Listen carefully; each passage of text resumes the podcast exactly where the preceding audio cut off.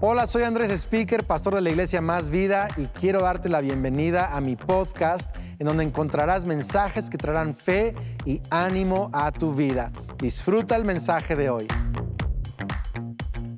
Por su espíritu, esa es la visión para este próximo año y qué increíble escuchar todas las iniciativas como un nuevo campus en Chihuahua, iglesias en Israel, en Cuba, viajes misioneros, tantas cosas. Eh, la semana pasada hablé de la palabra profética sobre más vida por su espíritu. Si te lo perdiste, vale la pena quizás regresar al canal de YouTube y, y, escucharlo otra vez. Pero hoy estaré compartiendo la segunda parte de esta serie. Hemos decidido que sea una serie por su espíritu. Y hoy quiero hablarles de la última parte del mensaje de la semana pasada. Y vamos a leer dos pasajes para empezar en Romanos 8 y en Isaías 11. Así que si tienes tu Biblia en algún campus, sentado ahí presencial con tu teléfono o en tu casa quizá, abre tu Biblia Romanos 8 e Isaías 11. Romanos 8:14 dice, pues todos los que son guiados por el Espíritu de Dios son hijos de Dios. Fíjate bien cómo está escrito, los que son guiados por el Espíritu son hijos de Dios. Y ustedes no han recibido un espíritu que los esclavice al miedo. En cambio recibieron el Espíritu de Dios cuando Él los adoptó como sus propios hijos. Ahora lo llamamos Abba Padre, es una expresión de cariño como papá, Abba Padre, pues su espíritu se une a nuestro espíritu para confirmar que somos hijos de Dios. Increíble pasaje. Ahora Isaías 11, que para mí eh, es un paralelo, está conectado y vamos a, a ver las diferentes conexiones. Isaías 11.1, del tronco de Isaí brotará un retoño. Por cierto, tronco es tocón, la base de un árbol que cortan y está con las raíces y del tocón brotará un retoño, un vástago nacerá de sus raíces. El espíritu del Señor reposará sobre él. Está hablando de Jesús, el Mesías.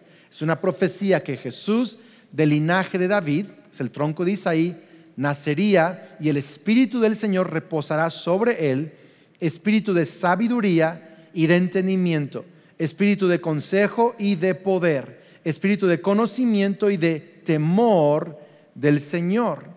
Él se deleitará, verso 3, Él, Jesús, se deleitará en el temor del Señor. No juzgará según las apariencias, ni decidirá por lo que oiga decir. Qué increíble. He titulado mi mensaje Guiados por su Espíritu. Guiados por su Espíritu. Kelly y yo, como saben, hemos cumplido recién 22 años de casados. Hace unos días, la semana pasada, juntos fuimos a la boda de unos amigos y estaba yo probándome el traje, porque casi nunca me pongo traje, pero tengo el traje de bodas, ¿no? Y, saqué el traje del closet que tenía rato sin usar y me puse el pantalón y el pantalón no me cerraba. Y Kelly hizo una sonrisa así como burla. Yo sé que sí, Kelly, se estaba burlando de mí y, me estaba viendo así como que, qué gordo te estás poniendo, ¿verdad? los kilos del verano no los he podido bajar y eh, literal me dijo así, lo bueno es que es al revés ahora, ahora tú estás engordando y yo enflacando, ¿verdad?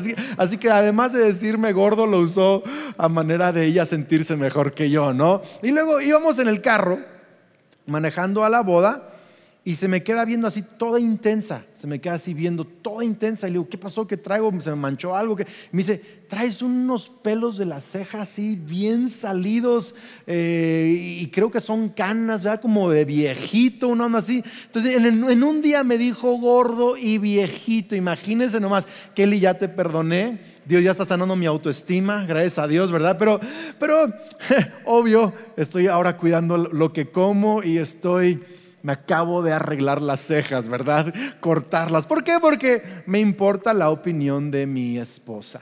Me importa la opinión de mi esposa. Cuando era soltero, ah, me importaba solo mi opinión y la, opinión de ciertas otras personas. Pero ahora de casado, la opinión que más me importa es la de mi esposa. Eh, incluso mi vestimenta, quiero que mi esposa le guste antes que le guste a alguien más. Eh, yo sé que quizá algunos me critican por no tener pelo, pero a mi esposa le gusta esta cabeza, así que me rasuré. Y me importa su opinión. Eh, en la casa ella me ha domesticado.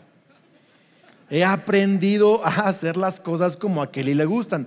Por ejemplo, de soltero, uno no, no sé, no consideraba cómo dejabas la taza del baño, ¿verdad? Eh, y mi esposa es muy insistente en que la taza tiene que quedar limpia después de que alguien la usa. Entonces ahora soy muy cuidadoso en dejar la taza por fuera, por dentro, limpia, antes de que alguien más la vaya a usar. ¿Por qué? Porque así le gusta a mi esposa.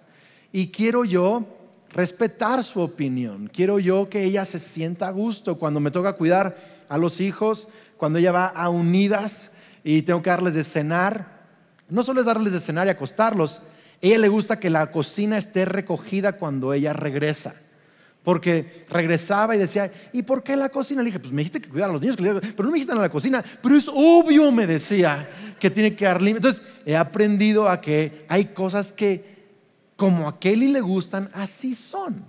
Simplemente porque tenemos un compromiso de matrimonio y ojo acá, nos lideramos mutuamente.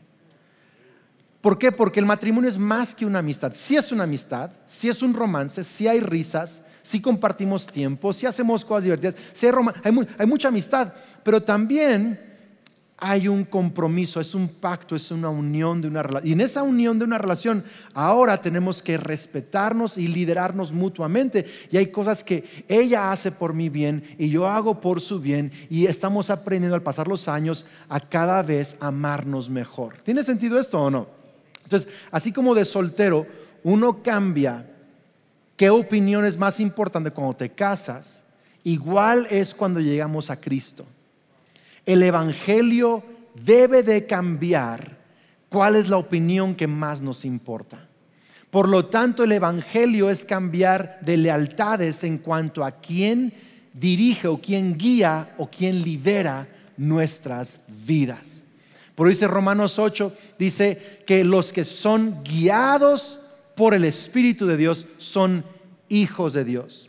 Y dice, y Dios nos adoptó. No somos esclavos que lo hacen por miedo, somos hijos que han sido adoptados por el Espíritu. En otras palabras, entendemos que ahora no solo somos amigos de Dios, que es cierto somos amigos de Dios, somos hijos.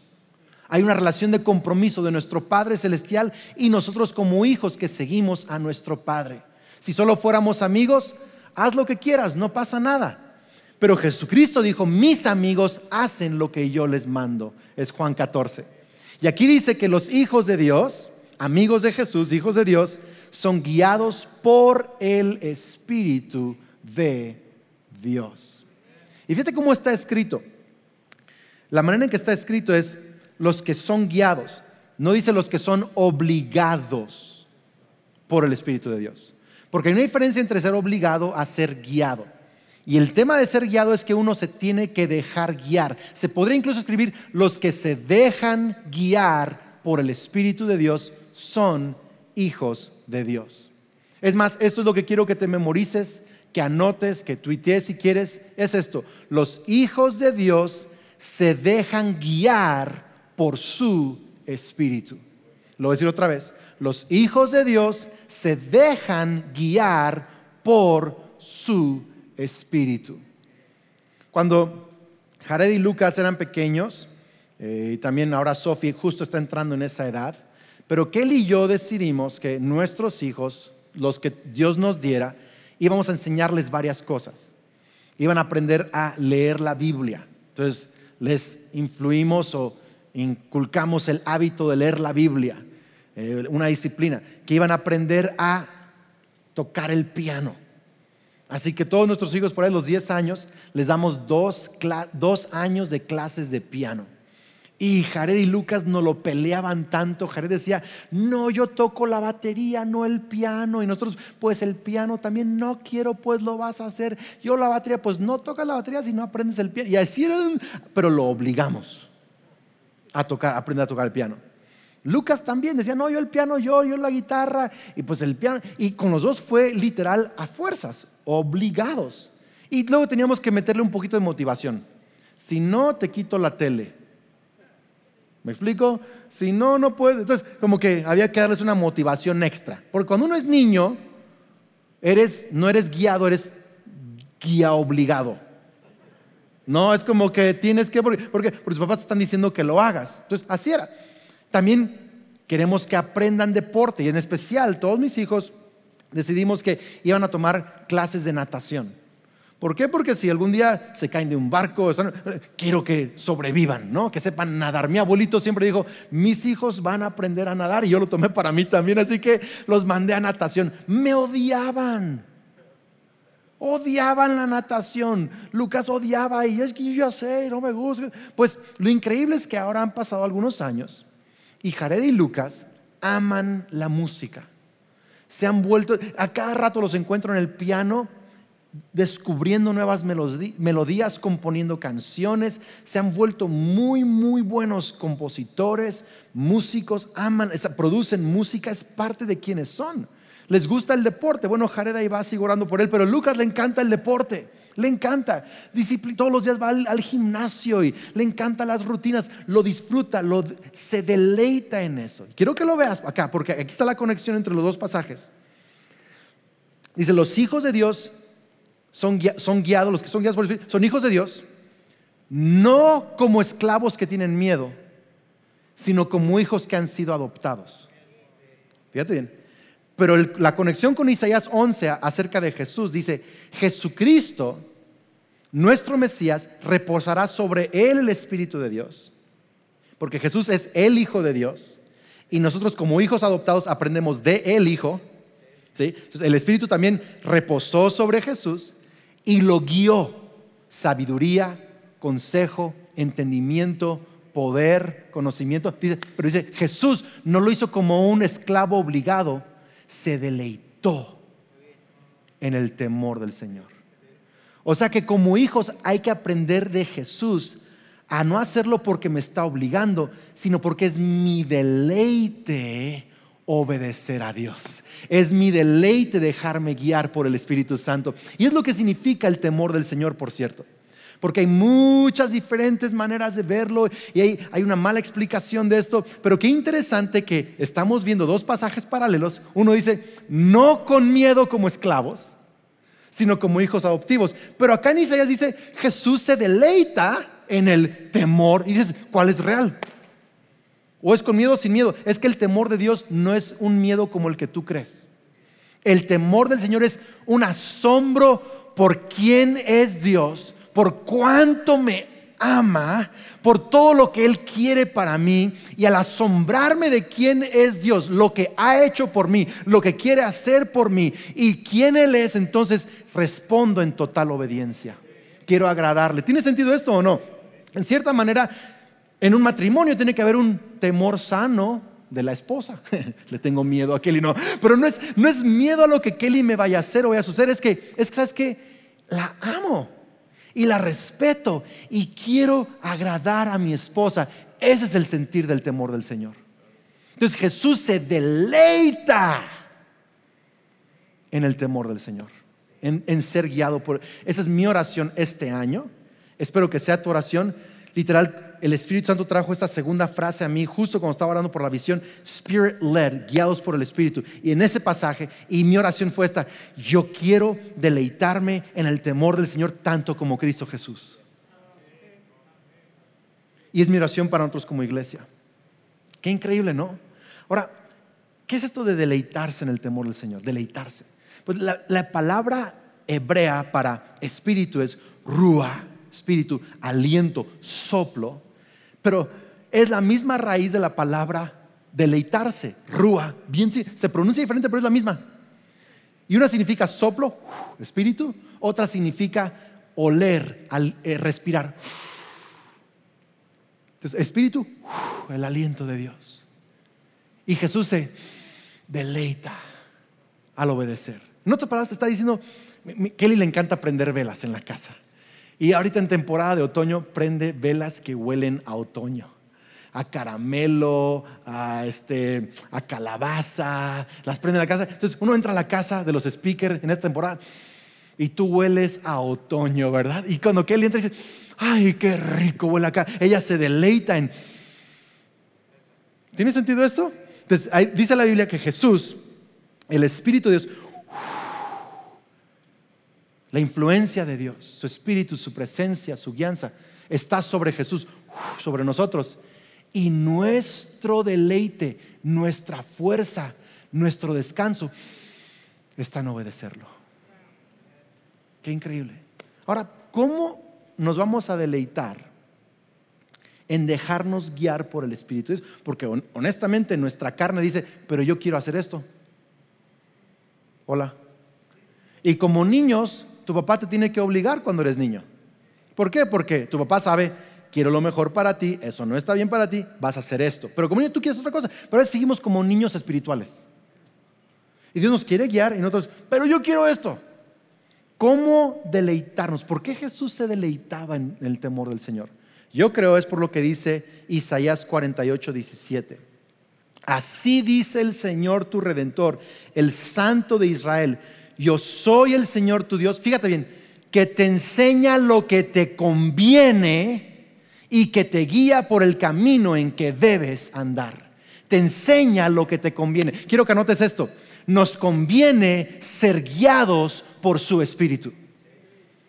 Anótalo, eso vale la pena anotarlo. Nos conviene ser guiados por su espíritu. Si lees el resto del pasaje de Romanos 8 o el resto del pasaje de Isaías 11, te vas a dar cuenta en Romanos 8 que dice, y si somos guiados por Él, entonces nada nos va a separar de su amor. Seremos resucitados, nos ayuda al orar, la, la creación será restaurada. Y habla de todos estos beneficios de ser hijos guiados por el Espíritu de Dios. Si lees Isaías 11, vas a ver la restauración que Jesús trae a la tierra. Incluso dice, el, lobo se acostará con el cordero, el niño meterá su mano a la cueva donde está la serpiente y no habrá daño en ninguna parte de mi monte santo. Donde yo lidero, las cosas se restauran. Donde Dios guía, donde su espíritu está guiando, allí hay sanidad, allí hay paz, allí hay restauración, allí hay descanso, allí hay, todo lo que Dios quiere para nosotros. Por eso es que Jesús se deleita en el temor del Señor, porque Él sabe, nadie me ama más que mi Padre Celestial. Y nadie quiere más lo mejor para mí y para la humanidad que mi Padre Celestial. Claro que voy a hacer lo que Él quiera, aunque no siempre yo quiera. Me voy a deleitar. Qué increíble. Dios quiere lo mejor para ti, para tu bien y para su gloria. Qué increíble. ¿Te imaginas cómo sería tu matrimonio si fueran los dos guiados por el Espíritu de Dios? ¿Cómo sería tu trabajo si en tu trabajo fuéramos guiados por el Espíritu de Dios? Quiero animarnos a hacer esta pregunta. ¿Qué está diciendo el Espíritu Santo? Es la pregunta clave. ¿Qué está? El otro día estaba aconsejando una pareja de pastores, de siervos de Dios. Y están justo tomando una decisión bien importante. Hay varios riesgos, en este, es un proyecto que están tomando una decisión, hay varios riesgos, amenazas, posibilidades, buenas, negativas, difíciles, y es una confusión enorme esta decisión. Y me estaban preguntando yo qué pensaba. Y yo empecé como a, dar opciones y pudiera ser y quién dice y todo esto. Y recordé el mensaje de hoy. Y les pregunté, ¿qué dice el Espíritu Santo? Se voltaron a ver. Pues sí, ¿qué dice el Espíritu Santo? Porque aun cuando somos pastores y llevamos años sirviendo a Cristo, se nos olvida que la voz más importante no es la opinión, el pronóstico, el riesgo, la posibilidad, el diagnóstico. La opinión más importante es la de mi Padre Celestial, la del Espíritu Santo sobre nuestras vidas, donde Él habla, ahí hay restauración.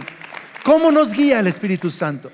No voy a explicarlo, solo voy a darte cuatro cosas y luego voy a hablarte en qué áreas a mí me ha guiado. Pero cuatro, cuatro maneras que el Espíritu Santo guía. Número uno, testimonio interior. El Espíritu nos da un testimonio. Leímos en Romanos 8, 16. Su Espíritu confirma nuestro Espíritu, que somos hijos de Dios. Hay una confirmación. Entonces, yo he visto que Dios confirma lo que Él quiere hacer. Nos, hay una paz. yo le llamo impresiones del Espíritu. Segundo, consejo sabio. No toda impresiones del Espíritu, a veces son las quesadillas, hay que tener consejo sabio, ¿ok? sí, consejo de alguien que tiene sabiduría bíblica. Tres, ¿qué circunstancias? ¿Qué está sucediendo?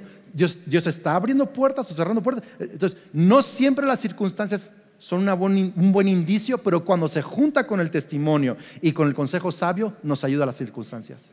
Y cuatro, ¿qué dice la Biblia? Y ahí es donde quiero enfocarme porque las primeras tres, testimonio interior, consejos sabios, circunstancias, siempre tienen que alinearse con qué dice la Biblia. Quiero que veas este pasaje, está aquí en Juan 14, 26. Dice, pero el consolador, el Espíritu Santo, a quien el Padre enviará en mi nombre, les enseñará todas las cosas. Yo creo que tiene que ver con testimonio interior, consejo sabio, les va a enseñar, les va a decir, dice, y les hará recordar, Biblia, lo que yo les he dicho.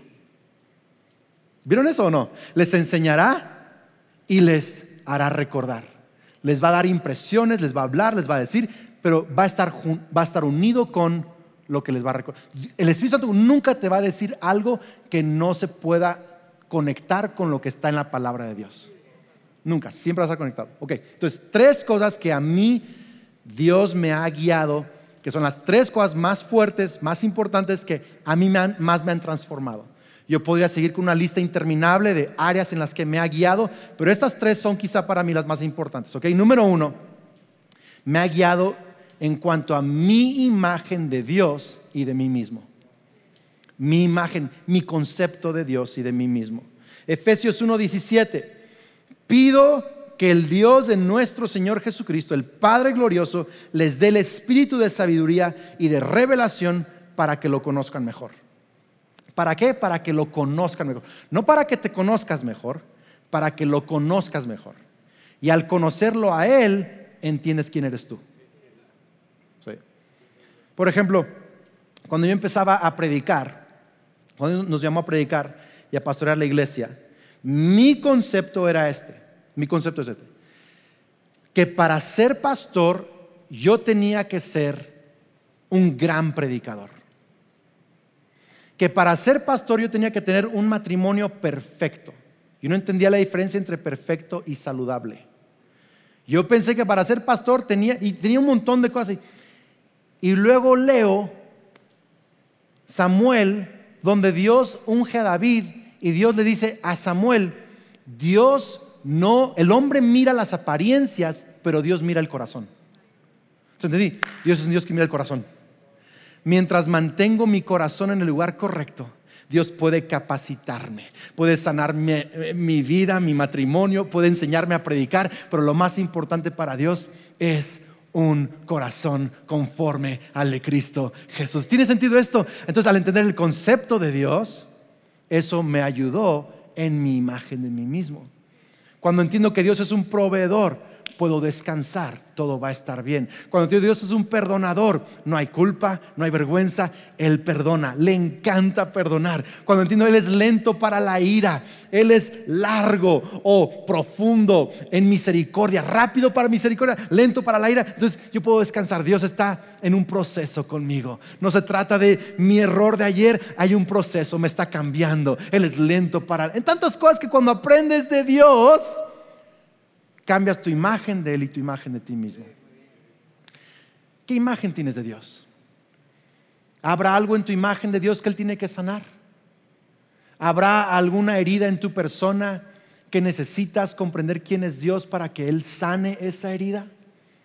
Que Dios nos guíe este año por su Espíritu a asombrarnos de quién es Dios. Amén. Y cambiar nuestra imagen de Dios. Número dos, me ha ayudado, me ha guiado su espíritu en mis relaciones, en mis relaciones.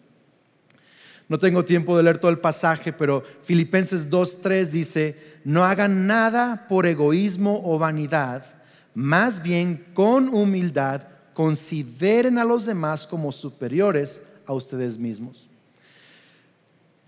Ah, bueno, no quiero decirlo así, pero creo que una de las cosas que más Dios ha hecho en mi vida es esto, cambiar la manera en que veo a las personas, darle más valor a las personas.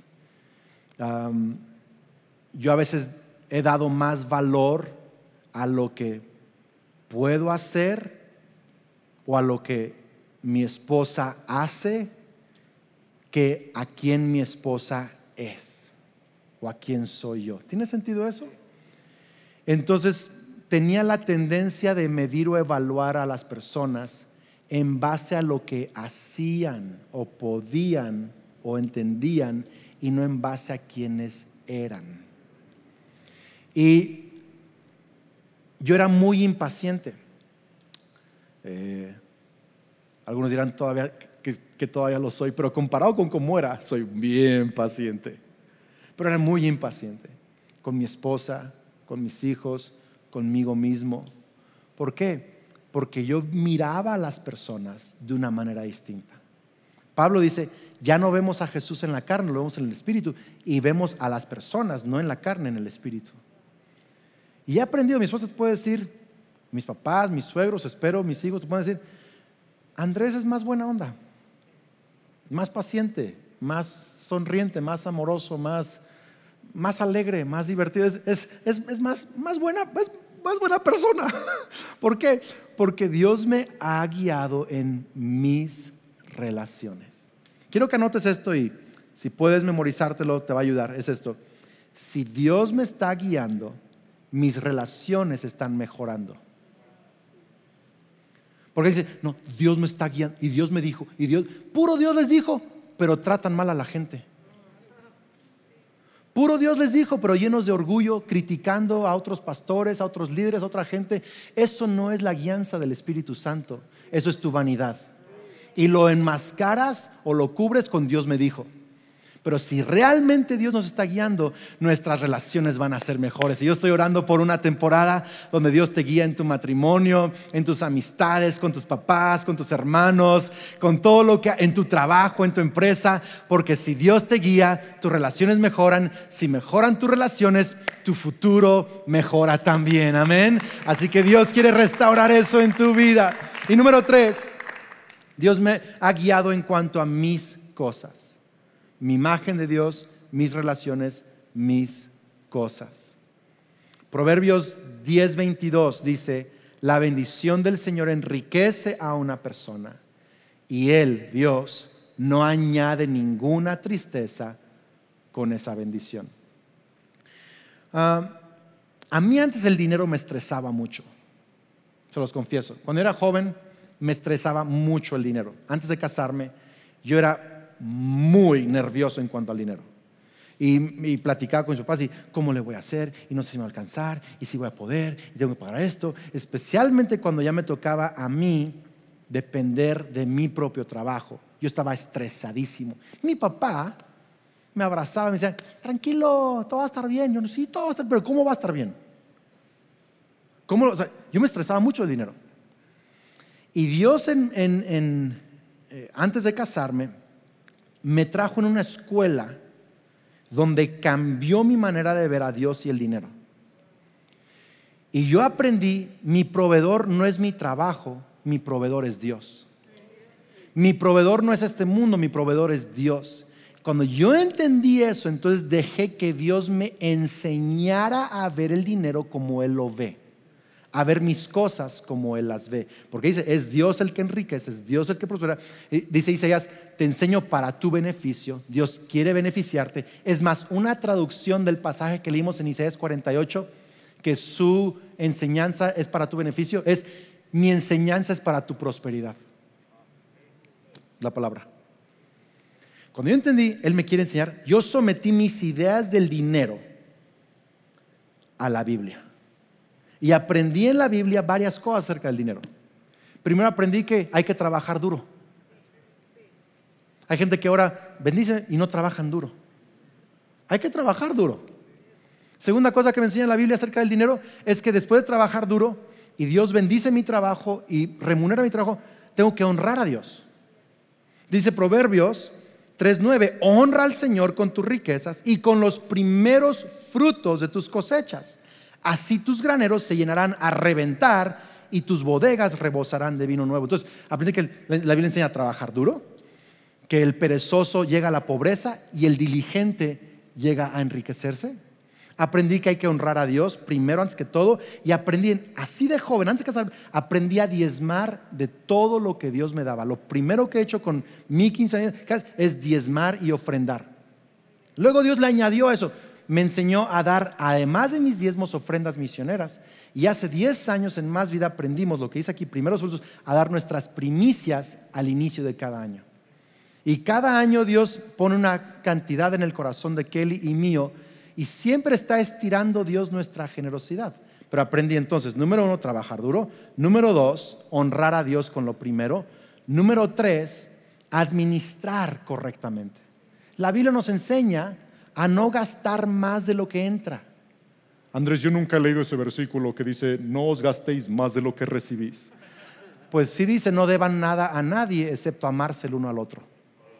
Entonces, entras en deuda porque gastas más de lo que recibes. Punto, no hay otra. Entonces, administrar y ahorrar. Andrés, no veo ningún versículo que dice ahorrar. Lee Proverbios 31, donde la mujer sabia se prepara para el futuro. Entonces, esas cuatro cosas las aprendí y he ido cambiando y renovando mi pensamiento durante 20, mi esposa te lo puede decir, rompiendo mentalidades de pobreza y ser guiado por el Espíritu de Dios en cuanto a mis cosas.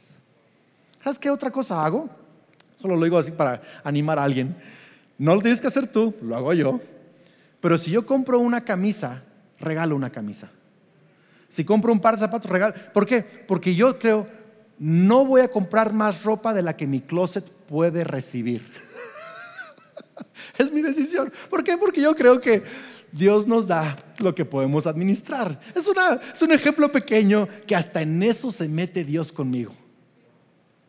El otro día me rasuré la barba bien cortita. Me dijo, Kelly, ¿por qué te la cortaste? Le dije, porque el Espíritu Santo me regañó. Porque la barba larga era una rebeldía para mí. ¿Cómo me dice? Sí, porque era una manera de decir, no quiero ser pastor. Para mí, le dije, para mí. No que un pastor no pueda traer barba larga. Para mí era mi manera de decir, no quiero ser pastor. Era una rebeldía. Y me la corté. Me dice, pues te ves mejor. Gracias, mi vida. El punto es este, ya me desvié de, todo eso, pero mis cosas, hasta mi barba también. O sea, ¿no podremos dejarle al Espíritu Santo a guiarnos? A guiarnos en nuestra imagen de Dios, en nuestras relaciones y en nuestras cosas. Vamos a pedirle a Dios que nos guíe este año.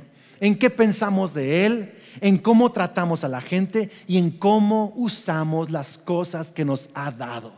Yo lo estoy pidiendo a Dios que nos hable acerca de cuánto vamos a dar en primicias a inicios del próximo año, porque yo creo que esa ofrenda va a bendecirte, va a acelerar también los sueños de Dios para más vida, pero va a causar beneficio, restauración y provisión para tu casa también. Vamos a dejarnos guiar por el Espíritu de Dios. Padre Celestial, gracias por tu palabra. Ahí en tu lugar, ora conmigo, cierra tus ojos en tu silla o donde estés conectado. Di conmigo, Señor Jesús, guíame este año.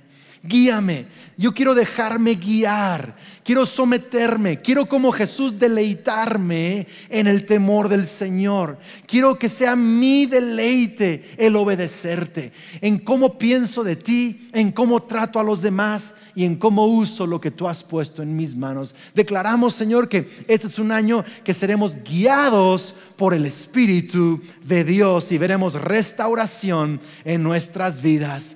Amén y amén. Increíble. En todos los campus o alguien conectado en línea, quiero animarte a hacer esta oración conmigo.